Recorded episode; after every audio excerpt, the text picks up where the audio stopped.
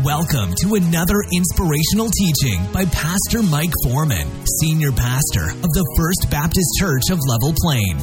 For more information about Pastor Mike and the church, please visit our website at www.fbclp.life. Let's join Pastor Mike now as he shares from God's Word. Well, amen. Wouldn't be Christmas without that song, would it? That's a good song. Good song. Take your copy of God's Word. Begin to find 1 Timothy chapter 1. You know, Christmas is a season of celebration. Amen. And uh, as we celebrate, let me just uh, tell you that we appreciate everyone who came to uh, help on Wednesday. We, uh, the Come to the Table event, we had so many people here, and we appreciate everybody that came and helped us to fix plates and uh, at the end of the day, we uh, were able to distribute 450 plates uh, across the communities. And so, isn't that incredible? Let's just give the Lord a hand for that. That's, that's something God does. Amen. Uh, let me just tell you, we, uh, Tim and I had to make a Walmart run, and while we were there, they said, Hey, grab some rolls. We need about 110 more rolls. And we grabbed those rolls and we're heading back. And when we got back, somebody laughed and said, Oh, a bunch of them were just dropped off. We have more than enough. Well, brother, we didn't know, did we, Chris, that we needed those extra 110 rolls, didn't we?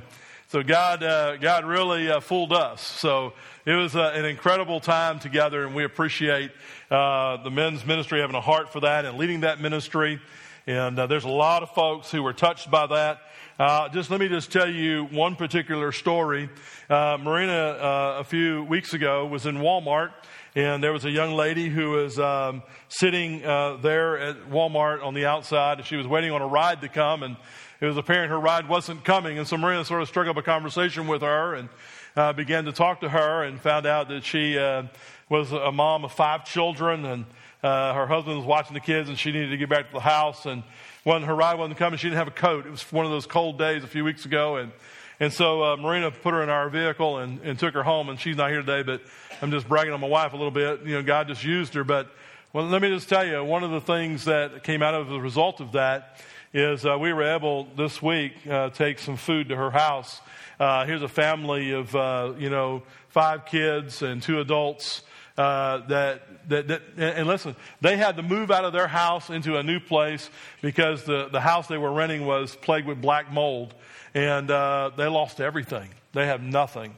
And uh, he uh, he works uh, in town, and uh, she's a college student and trying to earn her degree. So here's a family that we were able to bless as a result of just stepping out and making a, a step of faith and giving somebody a ride home from from Walmart. And so you know, ministry's all around us, folks.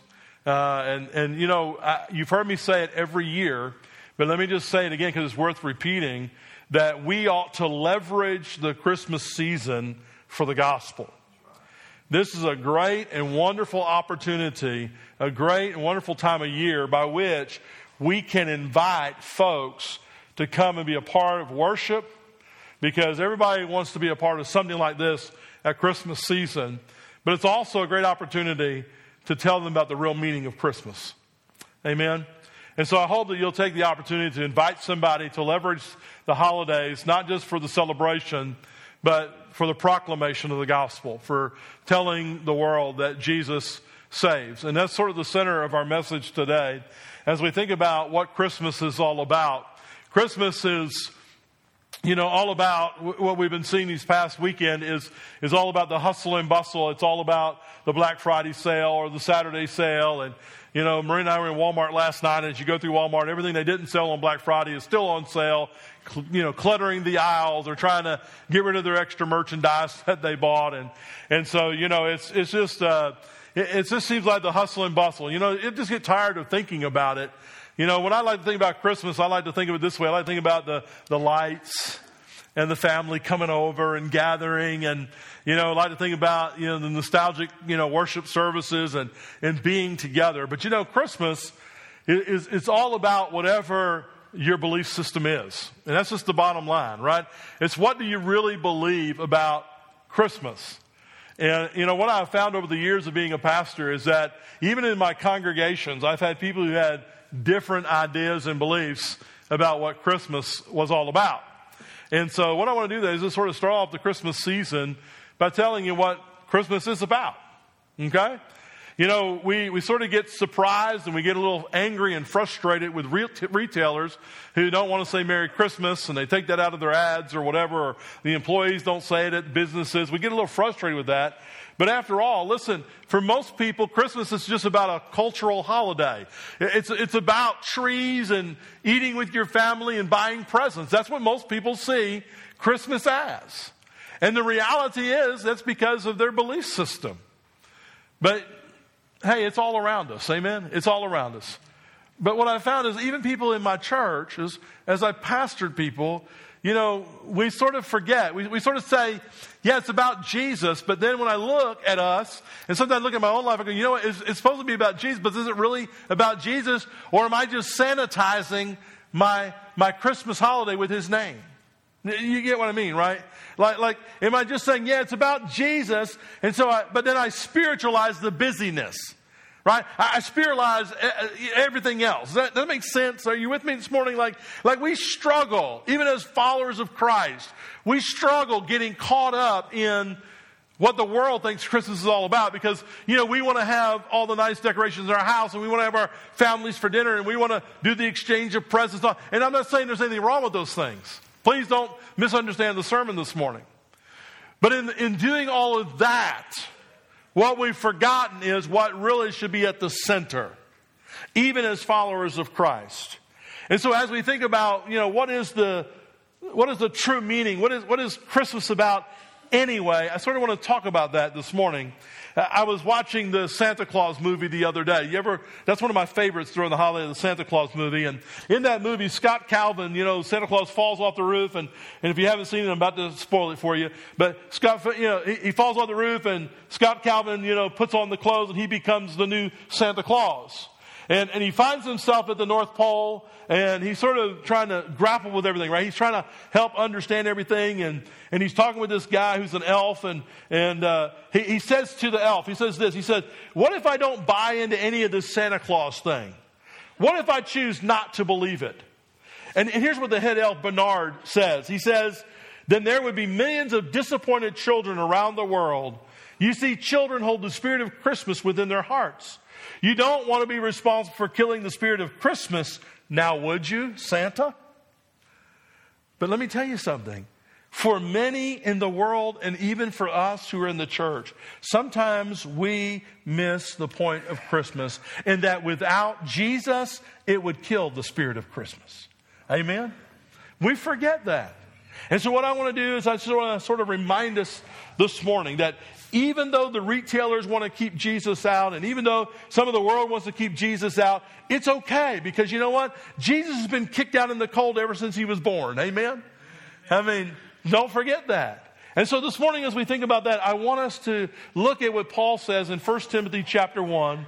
And I, I have verse 15 on the, on the main point. That's where we're going to camp. But I, I want to read the full text to you beginning in verse 12 and listen to what Paul has to say to us. Paul writes in verse 12, I want to thank Jesus Christ our Lord who has enabled me because he counted me faithful, putting me into the ministry. Paul talks about being called by God to be in ministry, to be an apostle born out of due time, who is making an impact on the church. He says, although in verse 13, I was formerly a blasphemer, he says, I was a persecutor and an insolent man. Paul talks about what he used to be. God he says, I'm a, I'm a preacher of the gospel, and I thank God he's made me a preacher of the gospel. But let me remind you what I used to be. I, I used to be this guy who was a blasphemer. I blasphemed God. And he said, I was a persecutor. He remembered, persecuted the church. He was on his way to kill the church when he met Jesus on the road to Damascus. Isn't that an incredible story, by the way?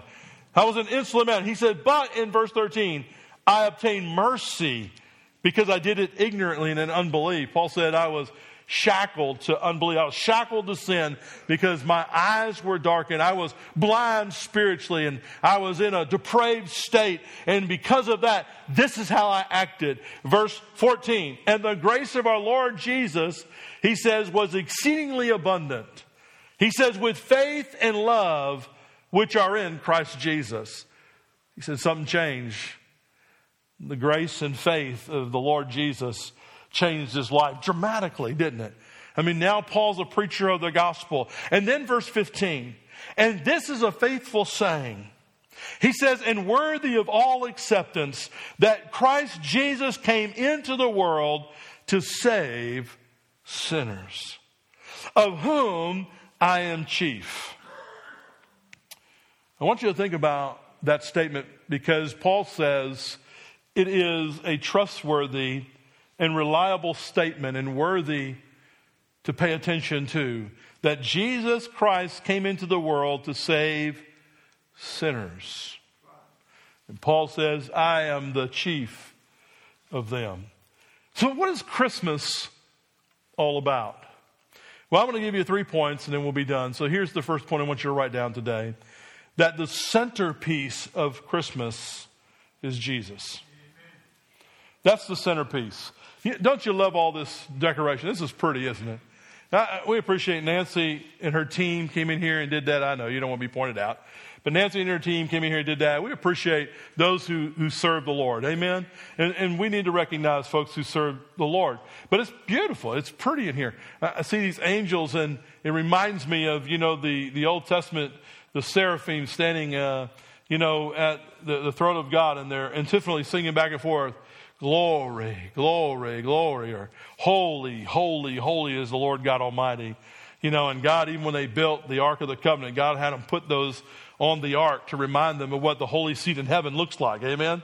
And so it reminds me that, you know, I love these decorations. I, I love centerpieces on tables. Sometimes I'm pretty amazed at some of the stuff that people can put on a table and how beautiful it really is. But let me just tell you, the centerpiece, the focal point of Christmas for us as believers should be Jesus. I want you to just listen to the, the Luke's narrative. In Luke chapter 2, it would never be Christmas without reading at least some of Luke 2, right?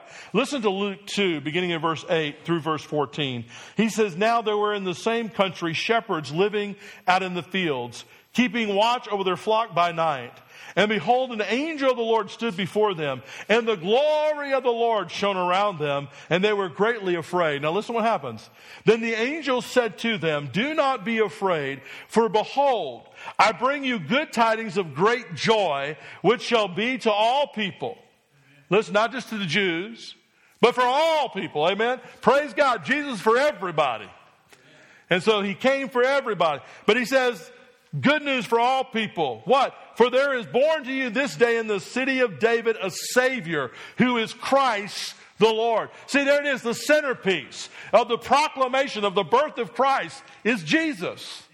There is born for you a city in the city of David, a Savior who is Christ the Lord. And this will be a sign to you. You will find a babe wrapped in swaddling clothes lying in a manger. And suddenly there was a host of angels, a multitude of the heavenly hosts praising God and saying, Glory to God in the highest, and on earth peace and goodwill toward men. Listen, the centerpiece on the first day was Jesus.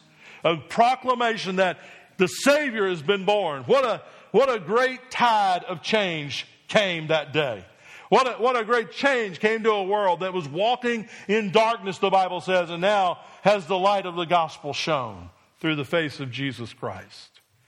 How glorious it is when we think about Christmas that we celebrate Jesus who came to be the Messiah, to be the centerpiece of our world. But here's, here, listen, here's the key though.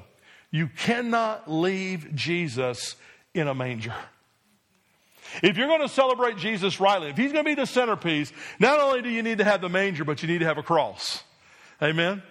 Because listen, even though everything points to him on the day of his birth and the angels sing about him, the star shines about him, but listen, it's all about the fact that he came to be the Messiah, the Savior of the world. And so we cannot leave Jesus in a manger. We must also look to an empty cross. But listen, we must also add an empty tomb. Amen? Praise God. We, we have an empty tomb because it all represents, listen, Christmas represents that Jesus, would Paul say, came into the world to save sinners. And that leads into the second point. When you think about Christ being the centerpiece, why? Well, because it's all about the central point, right? The central point of what? What's the cause of it? Why did Jesus have to come? It's salvation. It's all salvation. I came across a story about, about a guy who was um, hiking. Uh, I don't hike myself, you can tell, right? I'm not a hiker. But this guy was hiking. And this, it says in May of 2002, Leonardo Diaz, a Colombian hiker, decided to do some serious mountain climbing with his friends. Their goal was to reach the summit of the Nevado del Ruiz, a volcano in the Andes. On the second day of the climb, a major blizzard hit Diaz lost sight of his friends and became separated from them. Although not initially worried, the novice climber soon began to run out of rations and began to suffer from the bitter cold. Although he had his cell phone in his backpack, his prepaid minutes had already expired. I would be thinking it'd be useless anyway on the mountain, but his prepaid minutes had already expired. With no way to signal, signal for help, Diaz realized he was not going to make it. As he lay in the frigid snow, preparing to die, his cell phone rang. It was a phone solicitor in Bogota wanting to know if Diaz was interested in purchasing, more minutes. We called him to, find, uh, to remind him that his cell phone was out of minutes, said Maria del Pilar Bustos of Bell South. Shows you how old the story is, right? He said it was the work of an angel because he was lost in the Andes. Diaz described his location to the caller and asked that his family be notified so they could dispatch a rescue team. The Bell South operators would call him, uh, or excuse me, could tell from the sound of his voice that he was going into hypothermia. Therefore, they called him every 30 minutes to keep him awake until he was able to be rescued.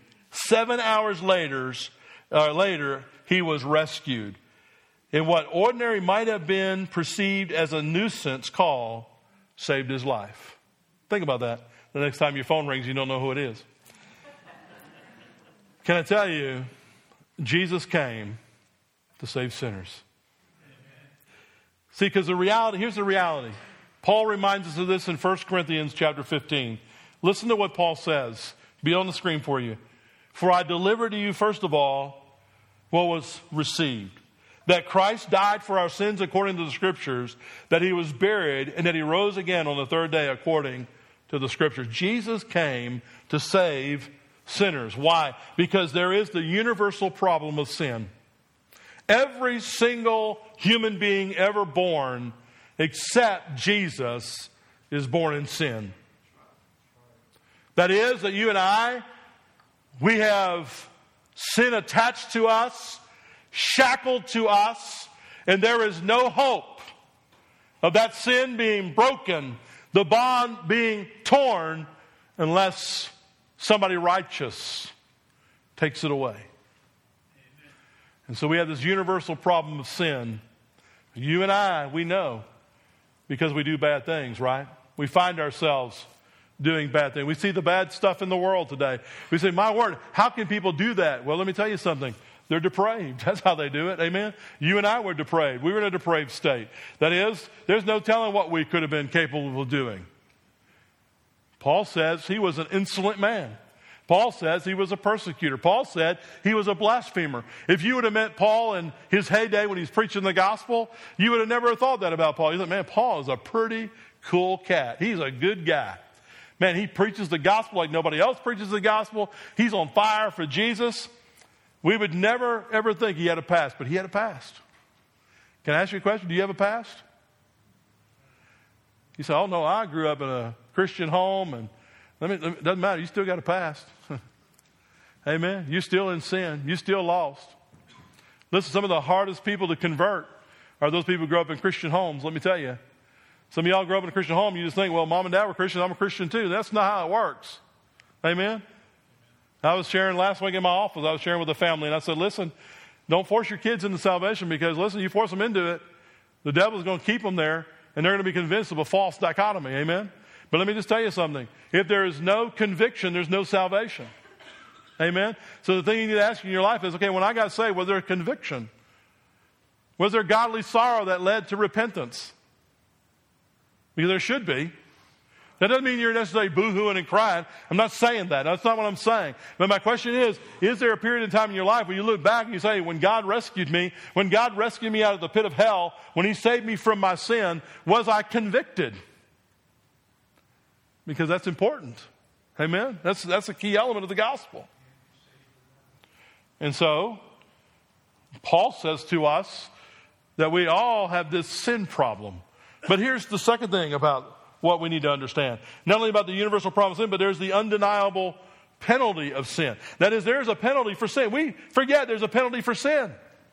What's the penalty of sin? Well, if you are without Jesus Christ, the penalty for sin is hell. Separation from God for all of eternity.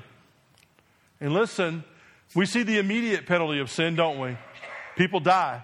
It's a shame that this, this past week I've heard about three or four deaths in people's families. It's just, I just hate it around the holidays for families, don't you? I mean, it's just your heart goes out to them. You, you're praying for them. You want to encourage them, but it, sometimes it just feels like words fall short, don't they? When you try to encourage somebody who's lost someone, especially in the holiday season.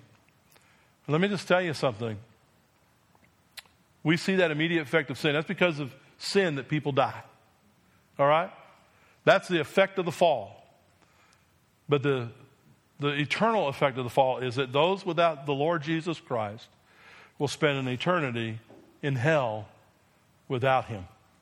Amen? And, and listen, if you want to know what that's like, just read the Gospels. Jesus talked more about hell than He did heaven. I mean, it's funny. People say today, well, we shouldn't be preaching about hell. Let me tell you something. Jesus did. Amen? He talked about it. I was reading my devotion this week.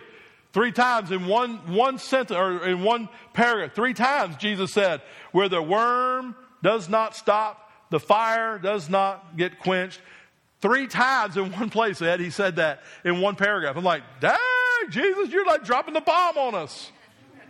I mean, it really was thinking about that. I mean, I'm like, man, Jesus is really trying to get a point across, isn't he? You don't want to go there. But you're not going to get to heaven on your merits. You're not going to get to heaven because you're good. You're not going to get to heaven because you're sitting in a pew today at church listening to a sermon. You're not going to go to heaven because you gave money in the offering today. You're not going to, you know, go to heaven because you helped somebody like Marina did go home when it's freezing cold out. You're not going to help or go to heaven because you helped on Wednesday taking plates out to people. Listen, you're only going to go to heaven based on the merits of what Jesus Christ has done on the cross of Calvary. Amen. And that leads me to my third point that I want to make, not in the overall sermon, but in this mini part, and that is this the ultimate payment for sin. There's one payment for sin, and it's the Lord Jesus Christ. Listen, Jesus was the substitutionary death for you. You should have died on the cross. You deserve hell. You deserve the wrath of God. But Jesus took the wrath of God upon his own shoulders for us on the cross of Calvary, bearing our guilt, our shame there on that cross in our place. Hallelujah. Thank God he did that for us. But then, secondly, listen, he satisfied the wrath of God. You know, the Bible says in Romans chapter 1 for the wrath of God is revealed against all ungodliness of men who suppress the truth and unrighteousness. The wrath of God, Jesus took the wrath of God for us on the cross of Calvary. You know, people say, you know, he was murdered there. Let me tell you something. Jesus gave his life up there. He willingly died. And it was Jesus who said, Father, into your hands I commend my spirit. He didn't die on the cross. They didn't kill him there. He gave up his spirit for us after taking all the wrath of God. Don't forget the sky turned black. Don't forget that Jesus cried out in agony, My God, my God, why have you forsaken me? Don't ever forget that. Jesus took the full penalty and the weight of your sin in his own flesh on the cross of Calvary, dying on the cross, satisfying the wrath of God. And here it is His blood is what washes away sin. Without the blood of Christ, there's no remission of sin. You're still in it. You're still in it. Paul's whole dissertation in 1 Corinthians 15 about the gospel pinges and hinges on the resurrection of Christ. And he tells us that the blood of Jesus washes us and he died for us. But then that last part, right? He rose from the dead. On the third day, Jesus came out of the grave alive, just like you and I are alive today. They can see him, they can touch him. He was physical, he ate, but yet he had a glorified body. They saw him. And the blood of Jesus cleanses. The resurrection of Jesus, listen, if you don't have the resurrection, you don't have salvation. Amen. And that's whole Paul's whole dissertation, right?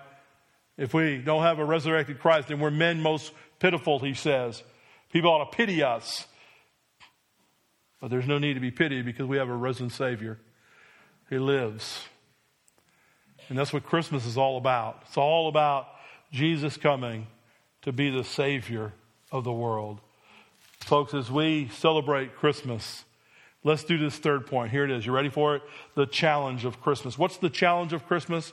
It's our focus. It's hard to stay. Can, can I get an amen? It's hard to stay focused, isn't it?